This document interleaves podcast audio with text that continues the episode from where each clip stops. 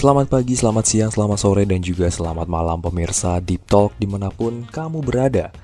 Kembali bertemu dengan saya, Feby Andrian. Podcast kali ini banyak atau tidaknya saya rangkum dari dua artikel yang menurut saya mengacu pada kebiasaan atau juga rutinitas yang tidak baik.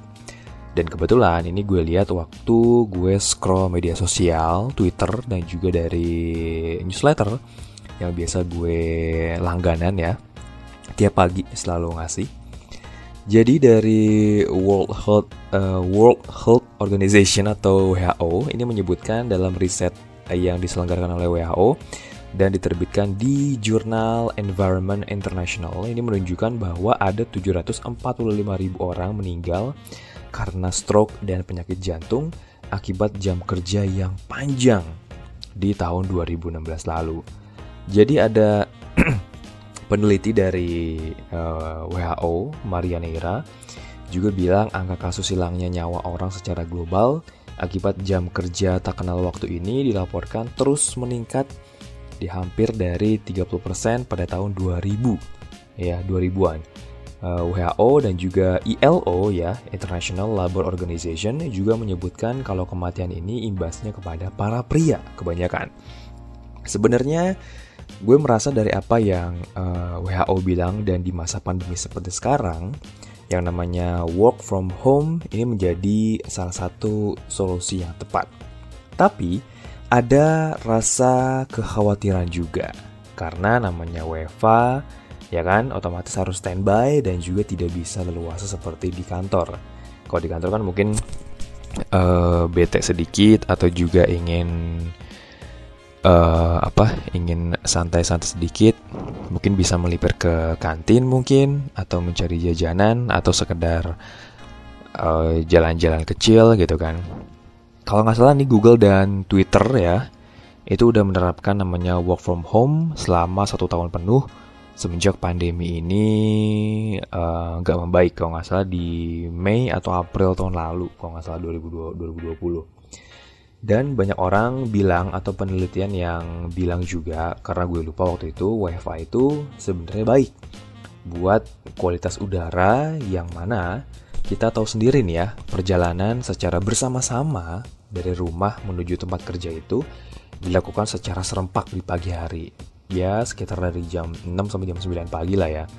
Dan itu setiap hari kan Senin hingga dengan hari Jumat. Tapi ini ada yang menarik nih karena waktu itu ada beberapa ada satu akun sih yang gue follow dan gue tahu kalau misalnya akun ini tuh bekerja sangat-sangat keras banget kayak nggak ada capeknya gitu kan. Uh, itu gue liat di twitter ya ada yang selalu atau ada yang uh, sering overwork dan juga antusias banget bekerjanya. Lalu sama dia nih sama si akun yang gue follow ini itu ditangkis dengan kalimat yang kira-kira kayak gini Iya, gue memang overwork. Gue kerja keras karena gue tahu diri dari dulu gue itu susah. Ada orang tua yang harus gue cukupin, ada adik-adik gue yang harus atau yang masih butuh gue, dan beberapa kebutuhan gue yang gak bisa gue sepenuhnya minta sama orang tua. Makanya gue kerja gak kenal waktu. Ada yang bilang gitu dan ya you know lah, mungkin teman-teman tahu lah kalau misalnya di uh, media sosial nggak semuanya tahu kan uh, apa kehidupan atau juga perjuangan orang masing-masing kita nggak kita nggak bakal pernah tahu. Dan di media sosial kan bisanya ngejudge ngejudge ngejudge atau saling berlomba-lomba untuk mencari kesedihan atau kepedihan. Lu masih mending lah gue. Nah udah ada udah ada step-step perbandingan seperti itu Memang sih kesehatan mental ini penting banget dan banyak digaungkan oleh semua orang akhir-akhir ini baik di media sosial, Twitter, Instagram. Uh, ya mungkin di dua platform itu sih yang gue lihat. Tapi kalau TikTok masih sekiranya viral, tapi kadang ada viral yang bodoh, ada viral yang bagus gitu kan. Tapi yang namanya membanding-bandingkan tingkat pencapaian kita, tingkat kewarasan kita sama orang lain atau juga tingkat capek dan susahnya kita sama orang lain di zaman sekarang itu sangat amat terbuka lebar dan banyak kita bisa diserang dari mana pun. Seakan-akan men, uh, mencari siapa yang paling menderita kayak gitu kan. Jadi kayak misalnya ada yang menderita nih ah segitu masih mending nah gue nah jadi udah udah nggak sehat tuh kalau udah kayak gitu kalau menurut gue ya jadi kayak kok berlomba-lomba dalam dalam penderitaan gitu kan.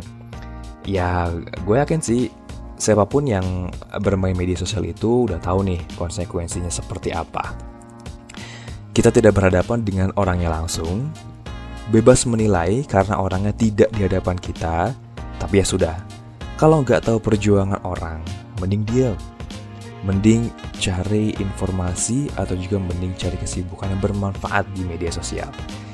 Komentar memang gampang dan diem di media sosial itu untuk ikut untuk gak ikut campur masalah orang itu susah susah banget.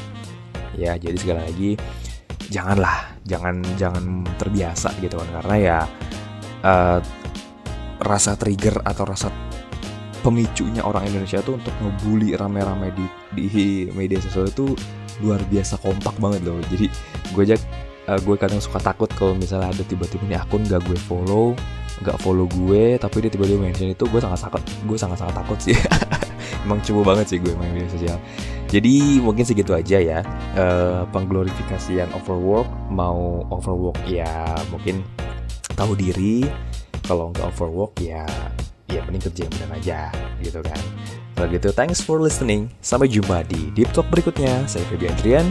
Peace.